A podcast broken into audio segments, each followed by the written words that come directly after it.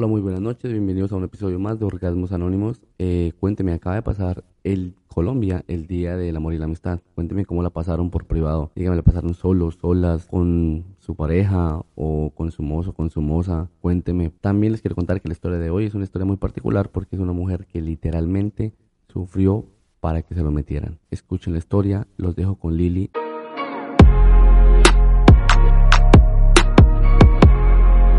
Has llegado a Orgasmos Anónimos, el podcast sexual donde encontrarás las historias más excitantes contadas por sus protagonistas.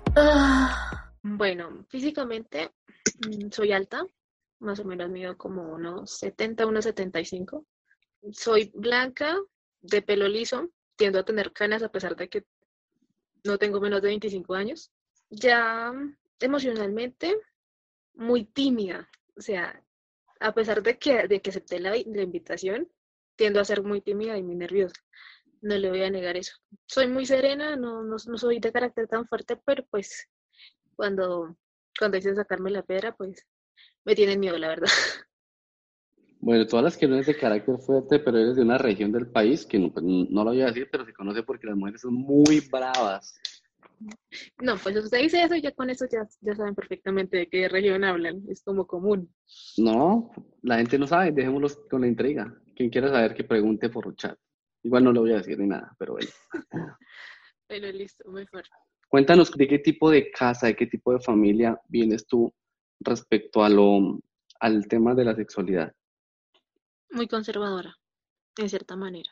Sobre todo por parte de mamá, es demasiado conservadora. Yo vine como a saber más del tema o a interesarme más del tema fue a los 18 años. Antes yo vivía como con el miedo, me hablaban del tema, literalmente salía corriendo, lo evadía, tenía un pensamiento demasiado arcaico. ¿Qué era lo que te metían en la cabeza? Pues más que todo me decían, usted fijo a la primera vez que tenga relaciones sexuales, fijo queda embarazada. Entonces era un comentario que me lo decían como muy seguido y a veces uno dentro del colegio, pues algunas de las compañeras que ya habían pasado por eso tendían a decirlo. Yo quedé embarazada la primera vez. Entonces, ¿en serio? O sea, no simplemente te lo decían, digamos, en la casa, sino también lo podías ver en el colegio, que era verdad. Sí, literalmente cuando yo estaba estudiando en el colegio mi salón era precisamente muy poquitas hembras, éramos por lo menos unas 5. De las 5, ya como 3 eran mamás en ese momento. ¿Y estamos hablando de qué curso? ¿En qué curso estabas? Yo estaba en 10º. Pero bueno, entonces cuando te hablan que cuando tienen relaciones sexuales, queda embarazada, te dicen que relaciones sexuales tiene que ver con la penetración para que haya un embarazo? No, digamos que en cierta manera eran como bastante explícitas, porque ellas eran, digamos que un poquito sin escrúpulos al momento de comentarlo. Decían, no, mi primera vez fue súper duro, eso me dolió muchísimo, sangré, el tamaño era mucho para mí. Supongamos que hablaban de tamaños de 17, 16 centímetros que eran gruesos y que pues ella siendo la primera vez, que a veces no tenían como la suficiente información para realizarlo y lo metían como de una, entonces eran bastante explícitas en el momento, decían no nos cuidamos, no utilizamos condón, fue a la suerte prácticamente y pues al ser la primera vez como la mujer está tan estrecha, tiende a que el hombre como que se excite más y lo haga eyacular más rápido. Entonces no le dé el tiempo como de sacarlo, pues corre el riesgo de quedar embarazada de una vez. Bueno, entonces sigamos contando tu historia. Entonces tú ves que hay poca información, la que te dan es como errada. Sí.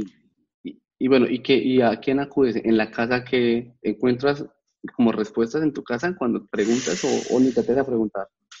Ahorita que ya como quien dice, ya uno es mayor de edad, ya él es como el riesgo más inminente, no es inevitable que llegue a suceder. Entonces digamos que ya le contestan a uno de una manera pues más explícita y más informativa para que uno no vaya a cometer el error desde el principio, que eso pueda llevar a una depresión Y la depresión, pues, no es cualquier cosa tampoco. ¿La has sufrido? Sí. Muchas veces me quedaba encerrada en el cuarto, lloraba, no podía dormir.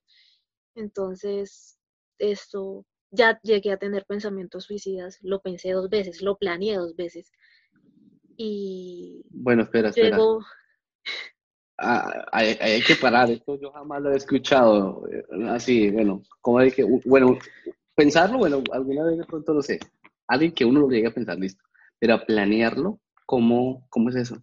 Busqué como el día, la hora exacta donde yo estuviera prácticamente sola en mi casa.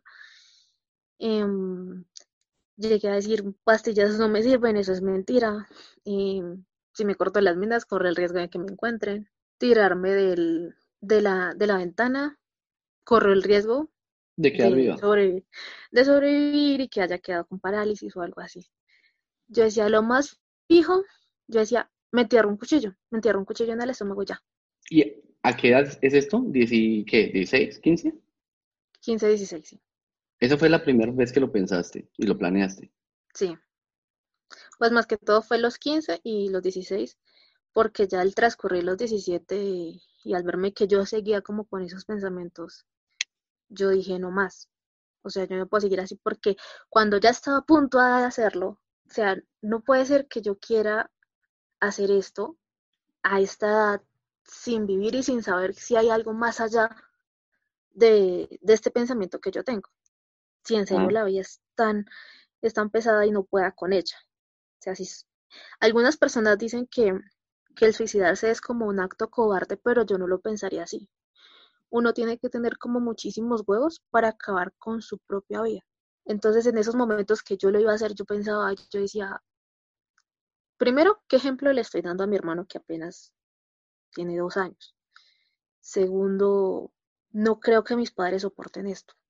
O sea, por más que uno en esa edad piense que los papás no lo entienden a uno, esto, yo digo que uno hay que sentarse a pensar y uno hay que primero recurrir a la ayuda, a los expertos, a buscar otras vías, porque no, o sea, no es justo. Yo en este momento estoy muy contenta de haberme arrepentido de llevar esa decisión a cabo, porque en el camino me he encontrado con primos que también han sufrido de ello, y yo he sido como la guía que les ha dicho, pare, no puede continuar así, sino yo traté de llevar a más de uno con un psicólogo, y yo les dije, yo los voy a acompañar, pero al ver que ellos no sé, o sea, como que tenían muchísimo miedo, yo les decía, listo, está bien, no vamos a ir ningún psicólogo, no significa que esté bien el no hacerlo, pero pues, por lo menos desahógese conmigo, y apenas sienta esa necesidad, pues me escribe o me llama y salimos a hablar, y así lo hice.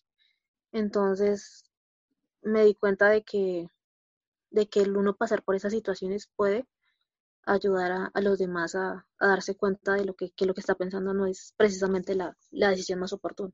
Entonces uno dice, ¿puedo de aquí mañana ayudar? De alguna manera. ¿Aquí estoy? No, bueno, no, está muy interesante. Y yo te corté porque tú ibas a hablar algo de los 17 años. Dijiste a mis 17 años, yo te corté, entonces continúa. Me puse a estudiar en el Sena y ahí fue conocí a la compañera que prácticamente me cambió el pensamiento arcaico en un 180 grados definitivamente. ¿Qué fue lo que te dijo esta amiga o que te hizo ver, no sé, para que ese pensamiento que tú llamas arcaico diera un giro tan grande? Bueno, ella me decía, cuando usted se consiga, si usted va a empezar a tener relaciones, tiene que estar muy segura de lo que va a hacer, porque aunque la gente piense que es algo súper sencillo, no lo es. La estimulación en una mujer es fundamental, porque si usted tiene que lubricar lo suficiente para que el pene pueda introducirse en la vagina y que no duela. Entre más excitada esté usted, entre más lubricada esté, no va a tener ningún problema con ello. Entonces, ahí fue cuando yo empecé a interesarme en el tema y yo le empecé a preguntar. Entonces ella me dijo, hay de diferentes formas y tamaños, gruesos, delgados, hay varias formas. O sea, no ella te dio una clase charlada. Ella no te mostraba, en ese punto no te mostraba fotos de internet, nada. Simplemente era charlada. Sí, charlada, y ella me decía que ella prefería mucho el que era curvo. El que era curvo porque decía que era como, o sea, la sensación era más fácil de encontrar el punto G, que era donde estaba la mayor. Entre el clítoris y el punto G es lo que hacen llegar al orgasmo a la mujer. Ya fue lo que me dijo así. Entonces, me logró despertar la malicia y me empecé a interesar en el tema y empecé a buscar. ¿Empezaste a buscar información? Entonces, o a buscar un hombre para hacerlo? ¿O a buscar un pene? ¿O a buscar un información? No. Pues que como me estaba hablando que pene curvo y que te entró la malicia y que empezaste a buscar, ¿empezaste a buscar el pene curvo? No, aclaremos. Me despertó la malicia y empecé a buscar información, porque a pesar de que me había despertado la malicia, no me sentía preparada para tomar esa decisión, así como tan a la ligera. Entonces, precisamente por cosas de la vida, ese año conocí un man y empezamos a hablar con el man, normal, nos hicimos novios y él un día llegó y me lo preguntó, me lo dijo así: ¿usted tendría relaciones conmigo? Yo le dije, a pesar de que usted en cierta manera me gusta, y ya llevamos como que le digo yo, unos 3 meses, yo le dije, no, yo no estoy lista, yo no estoy preparada. Bueno, hasta ese punto que había habido rumbeo y manoseo, me imagino.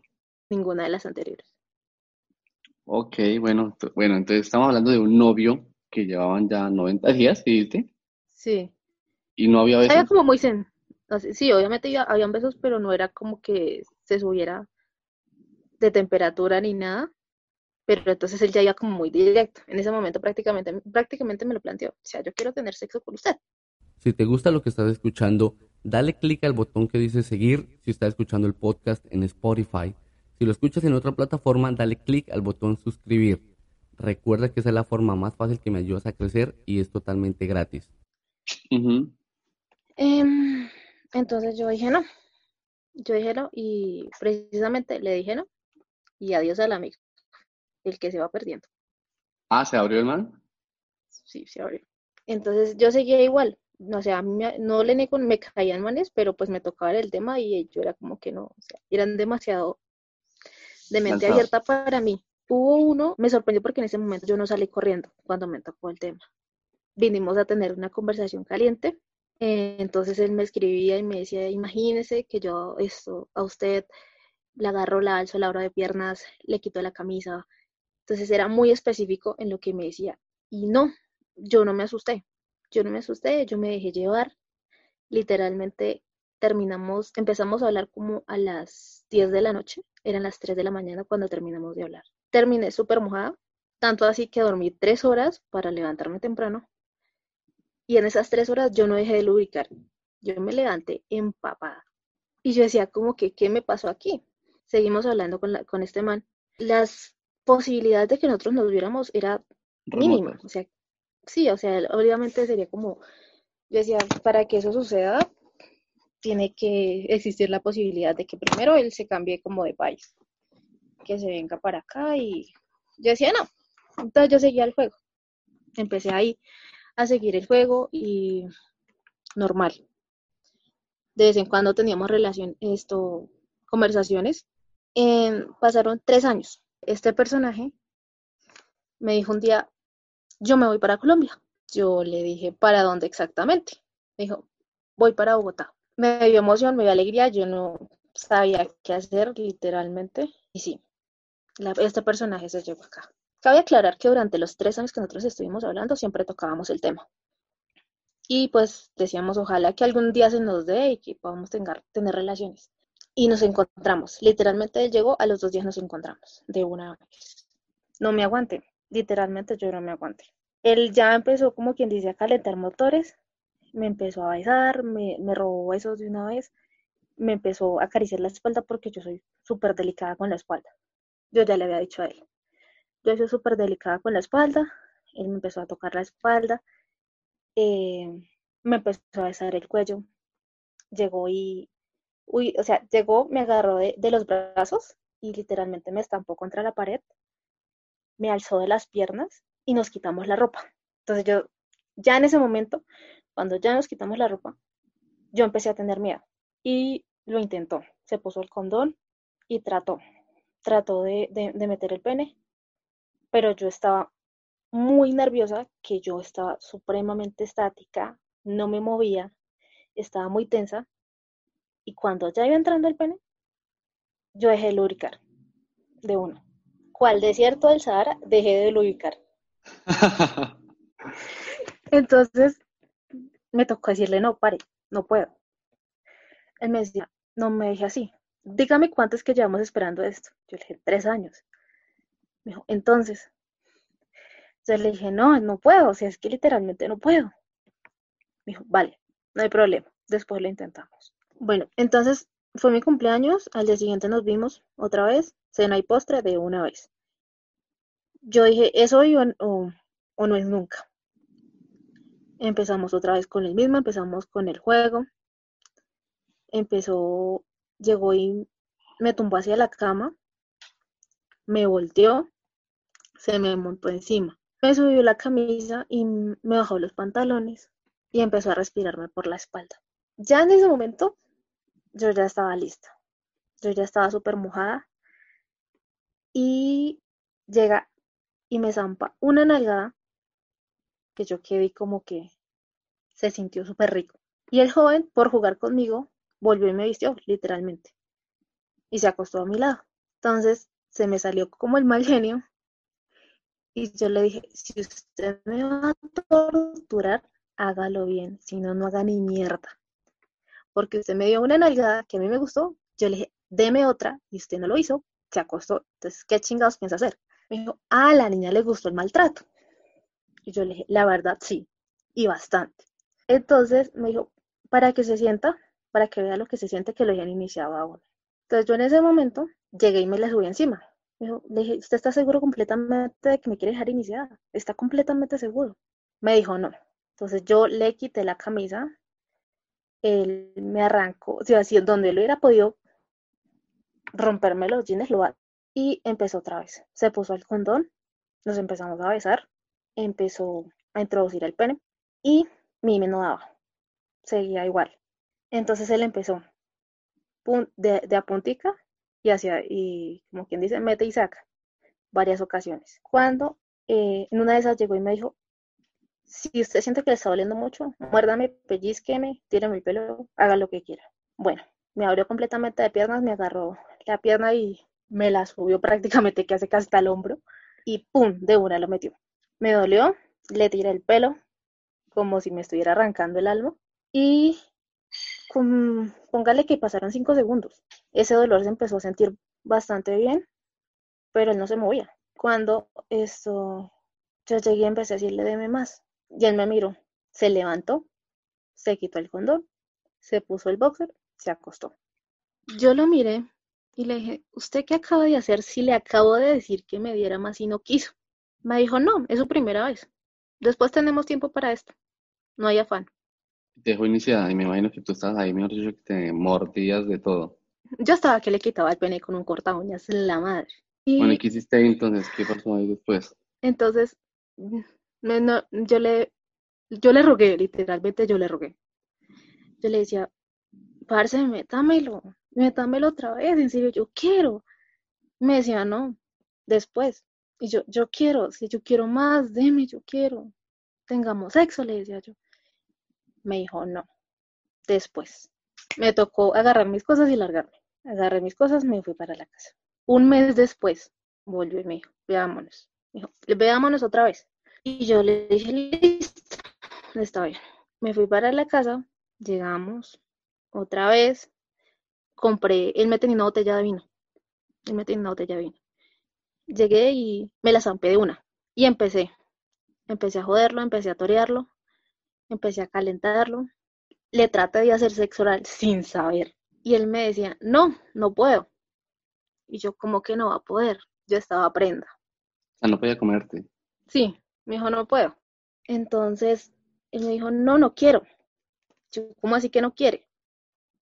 Yo estaba prenda. Tenía muchísimas ganas de tener sexo.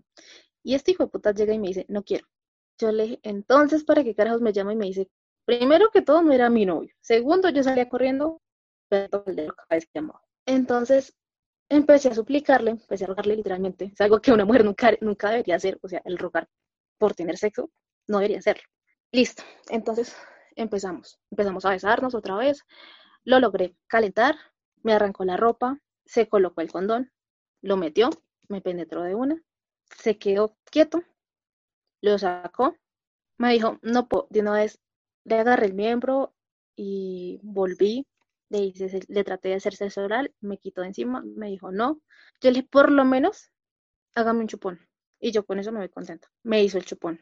Entonces, y después de hacerme el chupón, a mí me gusta y me encantó muchísimo el hecho de que me hicieran los chupones en los senos, me encantaba verme un bendito chupón en los senos. Volvió y me llamó al otro mes, fuimos otra vez a tener relaciones, empezó a hacer chupones, me daban nalgadas, me jalaba el pelo y me empezaba a chupar los senos, me empezaba a respirar por el cuello. Trató de hacerme sexo oral también, pero fue como para precalentarme porque también me dejó iniciada. Se puso el condón, me penetró. A eso sí, súmele que le dio como que 2 metidas.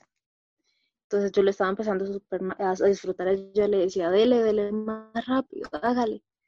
Y no, llegó un momento, se levantó, me dijo, no puedo. Después, entonces yo le dije, usted en su puta vida me volvió a buscar, usted en su puta vida me volvió a llamar, pero yo no quiero saber más de usted. Y ya no se volvieron a ver ni nada. Nada, ya han pasado 3 meses. 3 meses y no he vuelto a saber nada de él.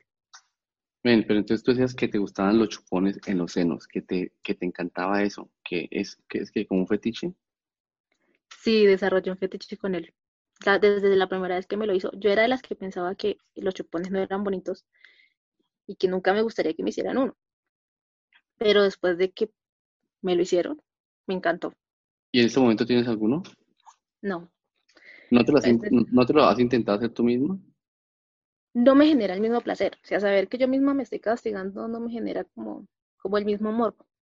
Bueno, entonces entramos en otro tema. Te encanta como la tortura, te encanta torturarte a ti misma. Y tengamos en cuenta que en este momento, hasta este momento, no has perdido la virginidad, digamos, por decirlo así, porque han sido encuentros de 2 metidas y sale, o 1 minuto y sale, y no ninguno ha terminado, ni siquiera él, por decir que te tocó con un hombre que sea precoz, no, nada tampoco. No, nada tampoco. Pues bueno, entonces hasta este punto, para los que nos están escuchando, todo esto que nos has contado y sigues virgen. Y sí, descubriste un nuevo fetiche, una nueva adicción, una nueva a la tortura. ¿Te encanta eso? Sí, he pensado y me he planteado muchísimo, por lo menos el látigo, las esposas, el vendaje, jugar con texturas, las nalgadas. Si hay algo más delicioso que escuchar estos temas de sexo, es discutirlos. Y eso es lo que hacemos en redes sociales. Así que por favor, ve ya mismo a www.orgasmosanónimos.com. Ahí vas a encontrar todos los links a mis redes sociales. Sígueme, chateemos por allá, envíame un mensaje, porque posiblemente en uno de esos chats tú me cuentes una historia muy interesante y tú posiblemente seas él o la siguiente invitada a un episodio. Las tiradas de pelo, los chupones, definitivamente. He querido hacer también lo que es, hay un vibrador que parece un huevito, que es de 7 velocidades y tiene control, y ese control remoto. He querido como encontrar como la persona que diga, vamos a salir, pero llévese lo opuesto. Llévese ese vibrador adentro. Y yo manejo el vibrador. O sea, ese tipo como de adrenalina más tortura. Te encanta, te fascina. Me vuelve loca. O sea, que te peguen nalgadas, que te peguen cachetadas, que te jalen el cabello. O sea, yo digo que por lo menos un man que me quiere prender de una, es el man que me mete una nalgada, me voltee contra la pared y literalmente me alce. O sea, ya hay ahí que me empiece a torturar, que me empiece a tocar los senos, que me empiece a hacer los chupones, a respirarme en el cuello. Yo ya ahí me pierdo y pierdo el control. Pero ¿te gusta que hagan eso, pero que tengan como iniciada también, que jueguen a dejarte iniciada? O sea, como que te ves y esto, y que ya de malas me voy, no quiero. ¿Te gusta también eso? ¿O es siempre eso lo físico? Sí, me gusta. Me gusta como que me quieran como tratar de decir, no vamos a hacer más nada, por más que usted quiera. Entonces, ahí entro yo como a tratar de dominarlo a él. Como a tratar de convencerlo de, seguro usted me va a dejar iniciada. Yo lo puedo dejar iniciado a usted, y usted puede terminar perdiendo. ¿Y es un juego que te gusta, por valga la redundancia, jugar? Sí. ¿Te gusta que el hombre entre a ese juego contigo? Sí, me gusta muchísimo. ¿Y lo has hecho, por ejemplo, con... Bueno, hasta ese punto no has tenido ningún orgasmo? No. Pues aparte de las que me causó, no creo. Sí, yo sí me masturbo bastante seguido, la verdad. ¿Cuántas veces por semana? De 3 a 5. Okay. Bueno, es normal. ¿Cuál fue la última vez que lo hiciste? Fue el lunes. Bueno, ok, hoy es miércoles, estamos hablando de hace 2 días, hace 48 horas, digamos. Está fresquita, digámoslo así. Sí, prácticamente. Cuéntanos cómo fue esa experiencia. Fue bastante encantadora, placentera.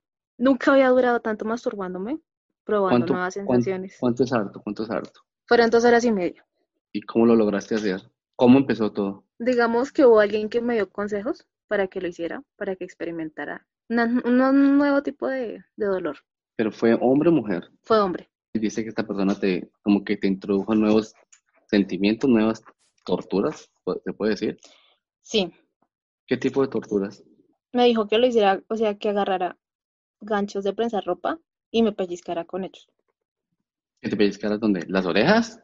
¿Los dedos? ¿O qué? Me dijo que me pellizcara en los pezones, en los senos, que experimentara cuáles eran las zonas más sensibles, por lo menos lo que fue la espalda, las nalgas, las piernas. Me dijo, déjeselo 5 minutos en los senos o en el pezón. Empiece a apretárselo usted. ¿Y lo hiciste con 1 o con 2? Con 1. O sea, lo hiciste con 1, entonces tú te lo pones ahí. Eso fue al comienzo, me imagino, de empezar la sesión y todo. Sí. ¿Y eso te produce un dolor que te gusta? Sí, sí, porque me recuerda mucho cuando traté de tener relaciones con este personaje. Que sí, en un momento que cuando me hacía chupones, hubo un momento en que me chupó pezones y me mordió levemente. Yo en ese momento no me acordaba como de mucho, pero cuando lo hice con el ganchito de prensar, me recordó y me gustó. ¿Lo volverías a repetir? Sí, estoy pensando seriamente repetirlo esta misma semana. Y me imagino que tendrás que comunicarte con ese personaje o lo quieres hacer sola. No sé, dependiendo de como quien dice cómo estén mis ánimos. ¿Y qué más va después? ¿Qué pasa después del gancho en los pezones?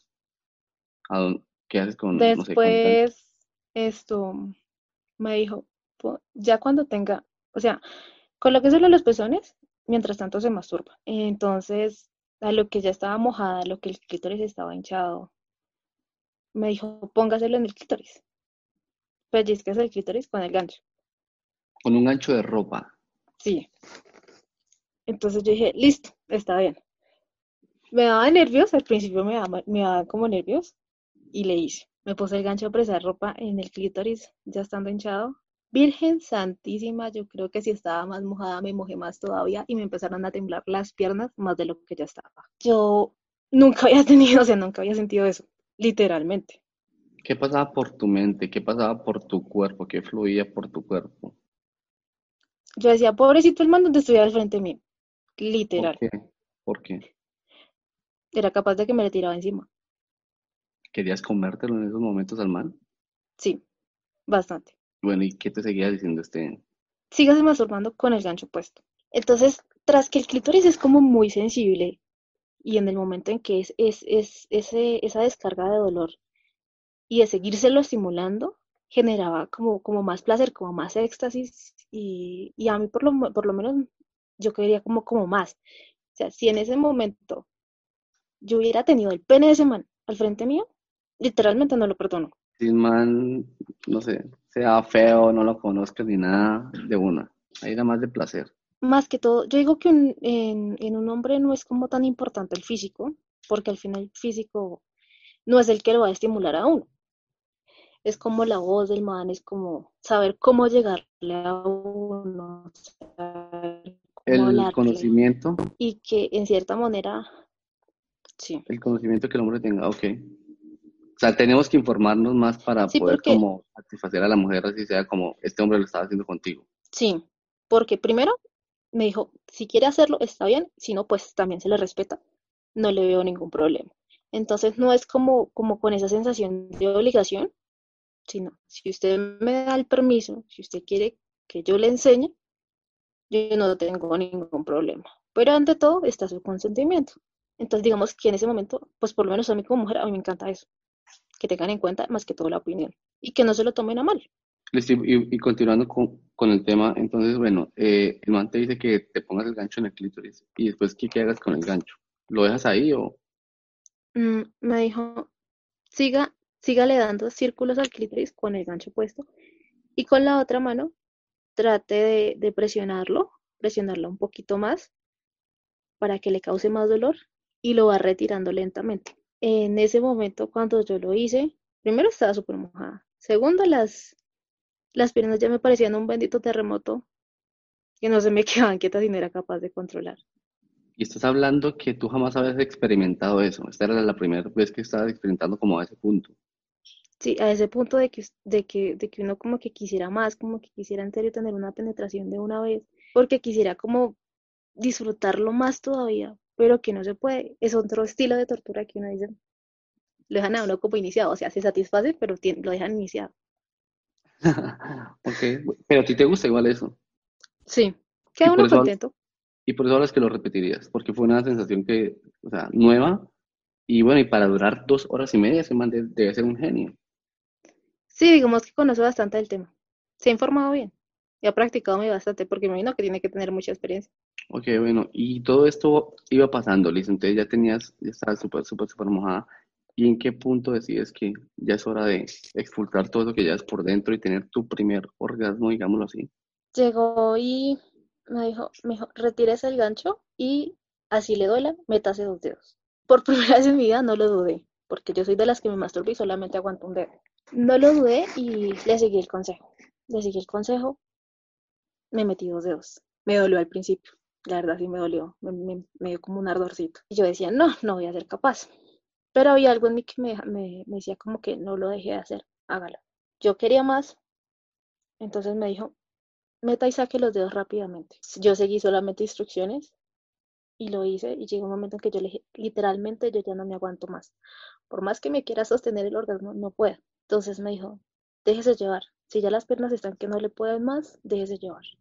Explote. Entonces en el momento en que ya no pude más, o sea, terminé con la mano dormida. Terminé con la mano súper mojada, los dedos arrugados, y yo como que, yo quiero más.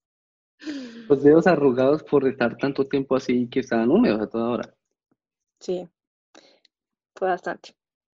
Sí, porque siempre 2 horas y media uno tocándose, mojada. Ven, y cuéntanos, entonces cuéntale a la gente que está escuchando en estos momentos, ¿tuviste el mejor y el primer orgasmo de tu vida? Extraordinario. Hasta este momento sí. Mira, esa cara que ella hace, esos ojos como los voltea, esa mirada perdida que tiene en estos momentos Lili, yo puedo dar fe de eso, que lo que está diciendo lo dice como si fuera como de corazón, mejor dicho, estás enamorada de este man, mejor dicho, de esta estrategia, de esta técnica, de todo, me imagino, porque la cara que tienes cuando dices, sí, pues, espectacular la experiencia, mejor dicho. Sí, fue bastante buena, demasiado buena. Esos ojos, mira, es que, bueno, no puedo negar decirlo, no puedo narrar lo que yo estoy viendo, que es tus ojos volteados hacia arriba y los pones blancos, acordándose de todo eso. Así, no, oyentes, así de impresionante fue lo que Lili disfrutó por 2 horas y media, acabo de decir. No sé qué más tengas que decir de esa experiencia o de algo más que quieras contar. Dios quiera, lo pongo un día a solo 2 metros, por lo menos. Tú tienes como la maña de conseguirte hombres como sí, lejos. Sí, yo no sé por qué, pero literalmente sí me ha pasado de que la persona como quien dice que yo me quiero comer y que me dan ganas de comer, bueno, es superar los 500 kilómetros de distancia. Definitivamente tienes que volver al podcast y contarnos si alguna vez te encuentras con este amigo y, no sé, de pronto cambia tu vida. Sí, tal vez de pronto dentro de 3 años. Quizás. Como con el otro, no, bueno, ahí bueno, igual, ahí tienes la experiencia, el contacto y oye, muy, muy chévere haberte tenido aquí, invitadísima, porque esta historia tiene esta historia hasta ahora está empezando. O sea, ahora es como las confesiones de una virgen frustrada. Confesiones de una virgen frustrada, así va a ser el título del podcast, ya, confesiones de una virgen frustrada, así va a quedar el título. Y la gente va a decir, ¿qué? Loco. ¿Qué loco es el título? Lo van a oír y van a entender por qué. Si usted llega a este punto, por favor, síganos en redes sociales. Bueno. Y es que de todas maneras, una mujer es prácticamente una ninfomana en potencia. todos en algún momento yo creo que hemos sentido que somos ninfómanas, sino que hace falta es que llegue el hombre y que lo explote, o la mujer, que llegue y explote ese sentido. Bueno, lo escucharon primero acá de parte de Lili, es el consejo de la semana. Entonces, muchas gracias. Esperamos tenerte pronto con nuevas historias, ojalá exitosas, porque no contar tu fracaso, aunque esta última pues salió bien, y bueno, chévere retenido, entonces invitadísima para una próxima ocasión. Hey parceros y parceras, muchas gracias por haber llegado hasta este punto, eso me deja saber que el episodio les gustó. Ahora les quiero pedir el favor que compartan este episodio en sus grupos de WhatsApp y con sus amigos o amigas más cercanas. El link de compartir está en la descripción de este episodio.